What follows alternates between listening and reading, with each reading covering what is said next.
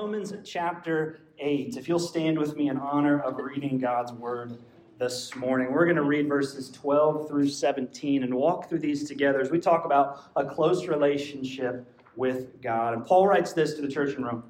He says, So then, brothers and sisters, we are not obligated to the flesh to live according to the flesh.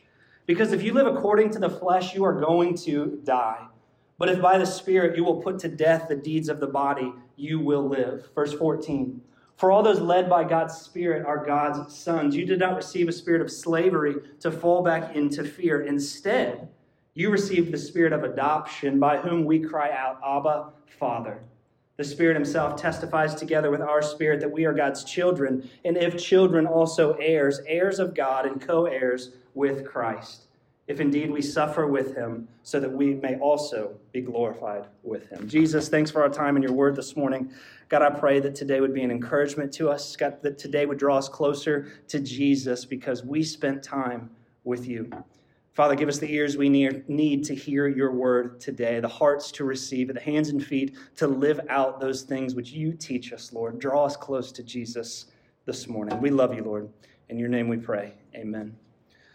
Well, friends, as we were think, as I've been thinking about this passage the past couple weeks in our series Ghost Stories, I was thinking back and just the reality of this truth that relationships in whatever capacity can be quite the roller coaster. I see this play out so often in the life of my young daughter. It seems like one day she'll go to school and she's best friends with somebody. By the time lunchtime rolls around, they're arch enemies. By the time she gets home from school, they're friends again. And later that evening, she can't even stand the person.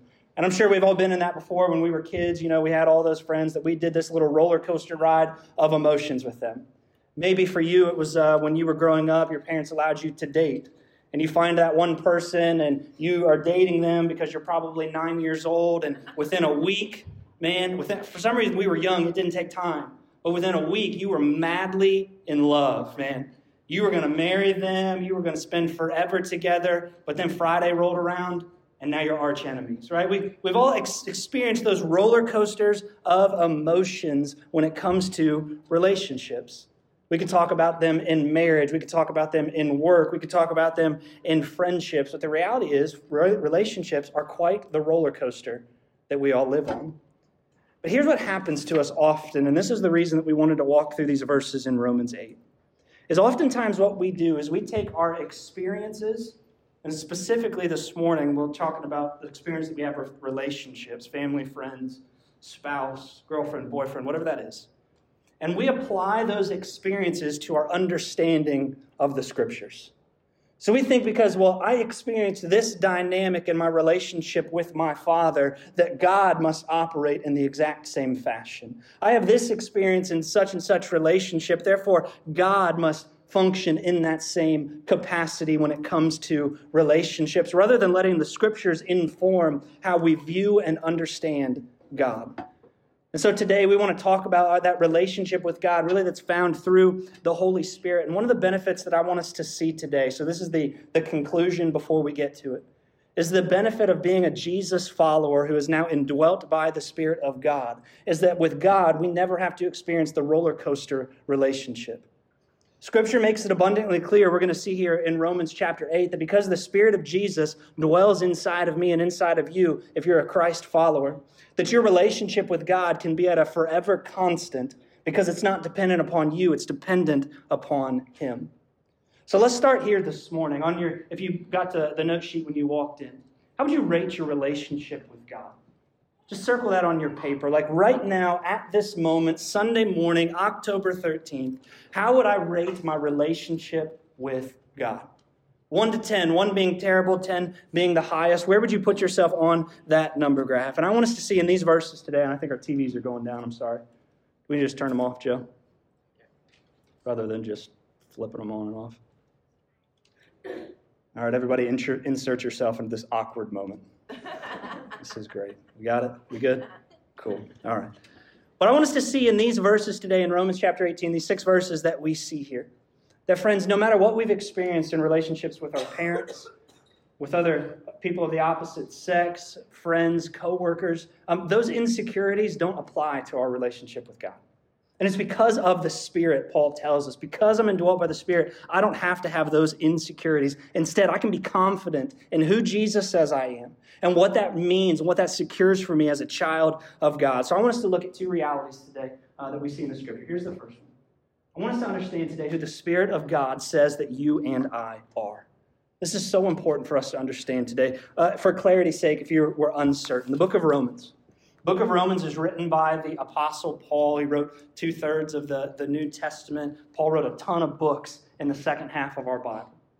In writing these books, Paul writes a specific letter to the church in Rome to encourage this church. Romans uh, is a book. If you've never spent time reading through this book, I encourage you, do it. It has been said that Romans is the most theologically rich book that's found in the entire Bible. Because what Paul does in this letter is he spends a lot of time giving like an in depth commentary of the gospel. So he spends a good chunk of this talking about the sin problem that we have, the redemption that's found in Jesus, the glorification that's going to be found in Christ, and the hope that we have in Jesus. And over and over, Paul just walks through the gospel through the book of Romans up to these first uh, seven chapters, what Paul has really been doing is explaining the gospel to the Romans. Like, all right, so what does it mean that Jesus died? Let's really dive into this. Let's let's flesh this dude out. But by the time he gets to chapter eight, Paul transfers from information to application in this letter. He says, now we know the truth of the gospel. Let's apply the gospel to our lives personally. I want us to see here how this, how this affects us, not only our eternity, but like today, right now, how God sees you. Who does the Spirit say that you are? Look at verse 12 again. Paul starts out in verse 12. He says, So then, brothers and sisters. Now listen, I don't know about you, but I grew up in a church system where that was a common phrase uh, that we used in our church. You ever heard somebody, hey, brother? Don't do that here. That's weird, okay? We don't, that's just not a thing that we do here, all right? If, if you do, people are going to look at you goofy, like, what's wrong with him, all right? hey, brother, hey, sister. That's, that's just the kind of environment that we grew up in. But why did we do that? Well, Paul uses the phrase, and again, this is important. He uses the phrase brothers and sisters to make sure that this applies to a specific people. Those who are of the same kind as him. Paul's saying, hey, everything I'm about to tell you in these next six verses only applies to Jesus followers, those indwelt by the Spirit of God. Think about it this way me personally, if you didn't know, I have a, a brother and a sister. All right? My sister's fairly, she's a pretty normal human being. My brother grew up in Kentucky, so that speaks for itself, I guess. All right? But I have a brother and a sister. They're the only two people on the planet right now that I refer to as brother and sister. Do you know why I do that? Because we're part of the same family. So when Paul uh, interjects here, and again, I don't want us to miss important things here. When Paul says, So then, brothers and sisters, what's he saying right here? Hey, I'm talking to those that are part of the family. They're part of the family of God. If you don't know Jesus, this isn't for you. You can tune out. He said, You're part of the family. This applies to you. Now look at what he says next, verse, verse 12. Now, so brothers and sisters, so then, brothers and sisters, watch this. We are not obligated to the flesh to live according to the flesh. If you were to jump back in your Bible to Genesis chapter 3, and we're not going to do that this morning, we'd see what Paul's talking about here in verse 12 taking place for the first time. If you're unfamiliar with the story, Adam and Eve choosing to disobey the direct command of God. Don't eat from that tree. Leave that one alone. Everything else is yours. You don't touch that one. What did Adam and Eve do? They saw the tree, saw it was desirable to eat. They took from that fruit and they ate it. And in that moment, Genesis makes it very clear that now we're in this constant tension, in this battle with what Paul refers to as the flesh. You see, because as a Christian, I should want to obey God, right? I want to walk in obedience to the Spirit of God and to Jesus. So I want to walk this direction. I want to walk with Him. But what happens is there's other stuff pulling in my affections and my attentions. So I'm, I'm trying to walk with Jesus, but then I see stuff over here that I, I want to go towards and I want to pursue these fleshly desires that I shouldn't. So we're caught in this tension of being pulled two directions. Paul said in Romans chapter 7, it'll be up for us to read in just a moment. He says, For I know that the law is spiritual, but I'm of the flesh, sold as a slave to sin. Here's the important one. This is Paul speaking, right? Um, like a mega Christian, like Billy Graham sidekick kind of a thing, like walk, talk with Jesus, wrote a bunch of the books of the Bible, planted hundreds of churches, the guy that should have it all together, kind of a guy. And then look what he says here. He says, For I don't understand what I'm doing. What you talking about, Paul? Because I don't practice what I want to do, but I do what I hate. Paul's like, I'm, I'm as a Jesus follower, I'm caught in this tension of wanting to pursue Jesus, but all these fleshly desires are pulling at me this direction too, and, and I'm stuck here in the middle. Friend, that's this, this, this tension that we're caught in. Should I eat the plate of carrots or should I have the chocolate cake kind of a thing?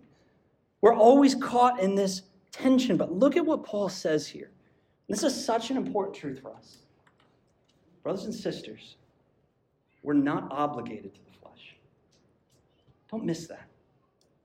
Paul says, you're, you're, you are caught in the tension, Christian. That's the truth, and that's, that's what's going on, and we just got to understand that. But because you're a child of God and the Spirit is within you, you are not obligated to those fleshly desires. It means because the Spirit dwells in you, you have the ability and the power and the will to say no to your sinful desires. You say, Nope, I'm good. The flesh may pull me, but I say, Nope, I'm good. I'm Jesus's. Friends, that is one of the simplest and most profound truths that every Christian struggles with that I can say no to sin. Think about it this way the running joke around here is how much I disdain running. Like, just can't stand it. So let's step out of the spiritual into the physical for a second. If one of y'all came up to me after church today, say, hey, Pastor Aaron, you want to go for a run? You know what I'm going to say without even hesitating? Nope, I'm good. Because I don't run. I have no desire in me to do that. There's nothing that could pull me that direction. That's in the physical. But for some reason, when it turns spiritual, Christians get all wonky. We can't figure it out. But Paul reminds us here, he says, No, you got the power to say no. Nope, I'm good. I don't want to do that. I'm going to pursue Jesus instead. You give me the option between running and a La-Z-Boy. Guess what? No decision for me. I'm going to sit. All right? We're to eat my plate of cookies. Y'all can go running with your Fitbits and you record it on your My Health plan. That's ridiculous. I'm not into that. Okay? we don't have to do that. Listen to what Paul said, or, or I'm sorry, Jesus said in Acts 1 8. We talked about this our very first week. When the Spirit comes to indwell Christians for the very first time, Acts 1 8. But you'll receive what? Power when the Holy Spirit has come on you. Talking to the first disciples applied to us too. If I'm a Jesus follower, the Spirit is in me. You remember the Greek word for power? It's where we get our English word for dynamite. Where we get our word for dynamite. Paul says, Well, you will receive dynamite, the dynamite power of God when the Holy Spirit comes upon you. Friends, that means you have instant, powerful, life altering abilities because of the Spirit within you to say no to your fleshly desires. We can do it. We can say it. We can, we can do those things. Verse 13, watch this. Because if you live according to the flesh, you're going to die. Thanks, Paul. That's encouraging. But if by the Spirit you put to death the deeds of the body, you will live. What's, for clarity's sake, what's the truth that Paul wants us to understand here? Watch this. Friends, if we choose, to live in habitual, unrepentant, constantly practicing sin without regard for the God of the universe, living our own way, doing our own thing on our own terms. Paul's making the clear indication for us here in verse 13 that that person is not indwelt by the Spirit of God, living according to the flesh, habitual, constant, practicing sin nature and if you're not indwelt by the Spirit of God, the scripture says then there's no relationship with God. And if there's no relationship with God, there's no eternity with God, which results in what? Eternal separation from God. You see, one of the greatest marks of a Jesus follower, one of the greatest proofs that you're indwelt by the Spirit of Jesus, is a life of repentance. It's being able to say no to sin, or to say, when I have messed up, Jesus, I'm sorry. I'm going to turn away from that now. It's accessing the power that's available to you by the Spirit of God to pursue holiness. But it still begs the question we had to set the stage here. But who does the Spirit say we are? Verse 14, friends. This is going to be one of the, again, simple but profound, and I want us to hear this. Watch this. For all those led by God's Spirit, indwelt, walking with, are who? God's sons, God's daughters. If you're led by the Spirit of God, you are a son of God. I was processing through that verse this week, and I, I was just thinking about this that if I'm a child of God, I'm, i want to represent my dad well. That's why I want to walk by the Spirit. Because if, if I'm God's kid, I want to represent my dad well. I think about my, my dad personally, Dave. Some of you have met my father before. My dad has worked at Lowe's, I believe, for 25 years in Lancaster, Ohio. My dad is one of the most popular men in the city of Lancaster because he manages a hardware store. And more often than not, when I get the opportunity to visit Lowe's, I will walk through those front doors, and some of his employees, you'll see them kind of giving me a look. Like they'll just kind of like lean, like they'll like stare at me funny. I feel like I'm a circus animal or something. I'll walk up to the counter and I'll say, "Hey, uh, is Dave here?" And people that have never met me before will look at me and they'll say these words: "You're Dave's son, aren't you?" So how do you know that? You look just like him. You act just like him. You talk just like him. You're his son.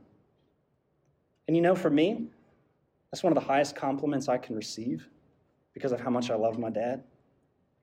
And the same truth applies here to this scripture. If you're led by the Spirit of God, you're one of God's children. Friends, that means that every interaction that you have with people, if you're a Jesus follower, um, they should see Jesus. Every way that you talk, they should hear Jesus. How they view God may be a direct reflection on what they see in you.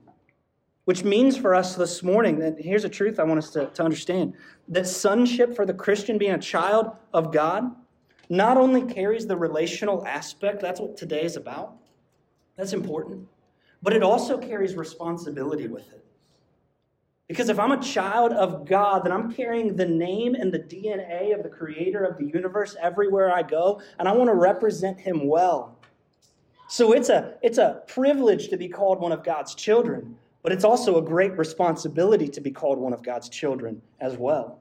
So, who does the Spirit say I am? The Spirit says I'm one of God's kids, but watch this. This is so important too. What does the Spirit then secure for me as one of God's children? I'm dwelt by His Spirit, pursuing holiness, but what does that lay hold for me? Look at verse 15. Paul says, You didn't receive a spirit of slavery to fall back into fear. Fear what? We just talked about how Jesus has redeemed us, how the Spirit dwells in us, and now I'm, I'm one of God's kids. What am I afraid of? Well, think about how a Jew, remember, Paul's writing to converted Jews, people that had followed the Old Testament religious system.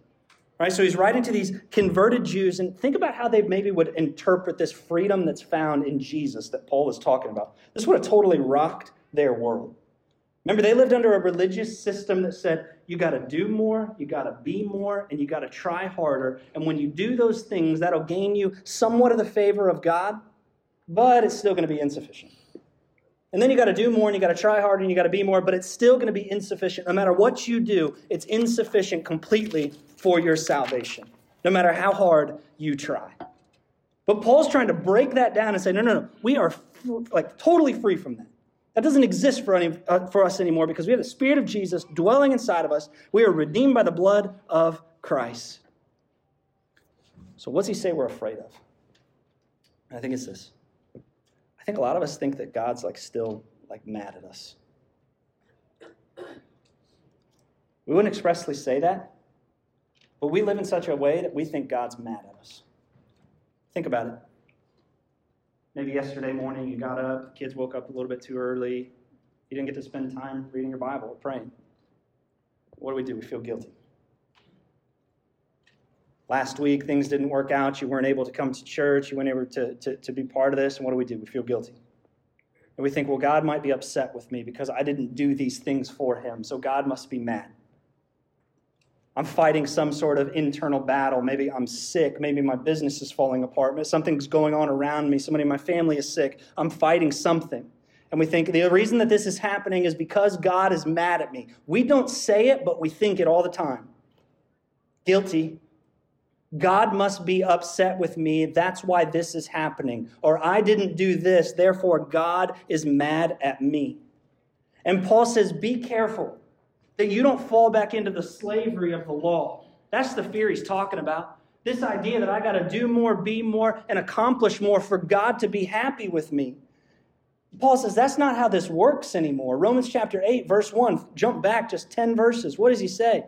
There is no condemnation for those who are found in Christ Jesus. Friends, because we are in Christ, because we're indwelt by the Spirit, when God looks at me, He doesn't see what I do or who I am anymore. He sees Jesus. Jesus standing right in front of me. So no matter what, man, it's like Jesus is standing in front of me, and God tries to peek around Jesus, and Jesus just scoots over. Right? He can't see me because he sees Jesus. There's no condemnation because I'm, I'm in Christ. And rather than driving me to condemnation like those things often do, God must be mad. I didn't do these things for him. Instead, what does Paul say? No, no, no. That should drive us to repentance, to wanting to be in right relationship with God, not condemnation. But too often we think God's mad. He's going to kick me out of the family, right? He doesn't want anything to do with me because I've screwed up. Think about this. So I got two daughters. Most of you know this a seven year old and a two year old. A couple days ago, my seven year old, I don't remember what was happening. They were playing in the basement. My seven year old pushed my two year old down, made her cry. As a father, you know what I didn't do? I didn't walk downstairs and say, Sophia, here's the deal. You're out of the family. Pack your bags. Go. You're out. Just because she screwed up doesn't mean she gets kicked out of the family. You know what you do with your kids when they mess up? You discipline and then love them. God does the same for us here. We discipline our children when they mess up. Hebrews talks a lot about this for the Christian. Sometimes the things that God allows into our lives are meant to discipline us and conform us to his image because there's something in me that needs to be worked out. And then God embraces us with the love of Jesus, the Spirit dwelling inside of us. He wraps his arm around us and say, All right, we're going to walk through this together. Oftentimes, when my wife and I do have to discipline our children, discipline is always followed by an embrace. Why? Because we never want them to think that the discipline has anything to reflect towards their character, anything like that. The discipline is meant to drive out those things that shouldn't be in them so that we can embrace them more in our relationship with them. God does the same for us. Pastor Joe, I'm about to preach, man. Verse 15. Paul says this Instead, you received a spirit of adoption by whom we cry out, Abba, Father. Friends, this describes the, re- the relationship we have with God, of this relationship of not fear, but closeness. That I can be close with God. Often we live in proximity of God, but not closeness with Him. You ever heard the phrase where I can be in a room of like 100 people and still be a stranger? You know, you can be in proximity of people and not be close to anyone. Some of you may have experienced this in a relationship before, maybe even with a spouse. You can be sitting on the same couch but be a million miles apart. Proximity is not what God calls us to, He calls us to closeness. Watch this. Proximity only takes one party being involved, closeness takes two. Proximity takes one, closeness takes two. And because of Jesus, we've been invited into a close relationship with God. Here's what has to happen God's done his part through Christ to bring us close. We got to do our part and turn into him, turn towards him, repent and get away from our sin, and lean into what has been secured for us in Christ. Now, what does Paul say here in this verse? First off, Paul says that we are adopted. In the West, I think we have some understanding of this. There's people in our church that have adopted. Maybe you were adopted. You're going to adopt someday. It's simply this legal action where a child is brought into a family and you receive all the rights of that family as a result. In the Roman Empire, this was practiced. And let's say that you didn't have a child of your own, a son of your own to pass on your heritage to. In the Roman Empire, you would go and then adopt a child. And in adopting that child, it would be a legal, binding document stamped with a seal that could not be broken. That child would then bear the name of the father and have a right to the inheritance. And when that legal document was done, they would seal it to never be broken again. Friends, watch this. This is so cool in the scriptures. Because of Jesus, not only do I get to bear his name, but I receive the inher- in- oh, can't speak eternal inheritance that he offers. And now the scripture says, I'm sealed with his spirit. Why do you think Paul uses these words? Because they were so applicable to this audience. Now watch this. Let me show you a couple verses real quick. 2 Corinthians 1:22. God has put his what? His seal on us. What is it? He's given us his spirit in our hearts as a down payment. That's the seal that we're God's children. Ephesians 1:13 In him you were sealed with the promised Holy Spirit when you heard the word of truth, the gospel of your salvation when you believed. How were we sealed? It was the spirit of God dwelling in our hearts. So I'm adopted into the family now, but I'm an heir to the inheritance later. That's why for the Christian, we walk with Jesus now, but I have a living hope in heaven. My inheritance is waiting for me, where I get to be joined with Jesus forever. Look at the second half of that verse, verse 15 into verse 16. You receive the spirit of adoption, whom we cry out. Watch this Abba, Father. And the Spirit testifies with our spirit that we're God's children. Right? So, because we're children of God, sealed by His Spirit, we have the privilege now to cry out to Him as Father. But that word Abba is maybe the English equivalent of our word daddy or dad. It's a word that was meant in the original language to express intimacy and closeness. You know, in my life personally, there's only two humans on this planet that refer to me as dad or daddy Sophia and Colby. Why? Because they're mine. And because I'm Jesus's and he's dwelt in me and I'm adopted into his family, now I have the rights and privileges to refer to him with that kind of closeness. It reminds me of this quote. I love this quote. That the only person who dares to wake up a king at 3 a.m. for a glass of water is a child. And we have that kind of access to God, friends. Look at verse 16. Look at it again. Abba, Father, the Spirit testifying together with our spirit that we are God's children. It's that constant reminder that when I feel far from God, the Spirit in my heart testifying to me, no, no, no, you are God's kid. When I wander away, it's the Spirit, the ones that draws me back. Secure, constant, unchanging. Last verse, and we're done. This is the one we struggle with. We love the fact that I'm redeemed. We love the fact that we're indwelt. We love the fact that we're children of God. But then we get to verse 17. This is where it gets tough. And if children, also heirs, heirs of God, co heirs with Christ. And if indeed we suffer with him, ouch, that we may also be glorified with him. We like everything from verse 12 to 16, but we get to 17 and we're like, wait a second. As a child of God, I have to be willing to suffer for Him, I have to suffer with Him. That's one that's hard to swallow. Think about a couple things. Following Jesus, one of the most perpetuated lies in our culture today is that if you follow Jesus, that you deserve wealth, health, and prosperity. No. That is, that is not true. If Jesus followed God for 33 years and he ended up with a crown of thorns, why do we think we deserve better? Yeah? Suffering is part of being a child of God. Why is that? I don't know. We've talked about that before. We tried to answer this question in our You Asked For It series, and the answer to that question is I don't know. Why does God allow certain disease on this earth to certain people? I don't know. Why do some things happen to some people? I don't know. Why, why, why, why, why, why, why? Some of you are asking that question right now. God, why are you allowing this? I don't know. I have no clue. Here's what I do know that because of the Spirit of Jesus dwelling inside of me as a Christian, I have the opportunity to suffer well. My life can be a testament to the world around me that even though life is falling apart, God is still good. He still loves me, and He has a perfect eternal plan for my life. And I'm going to make sure that even in my darkest days, that everybody around me knows that that's still true that God is still good.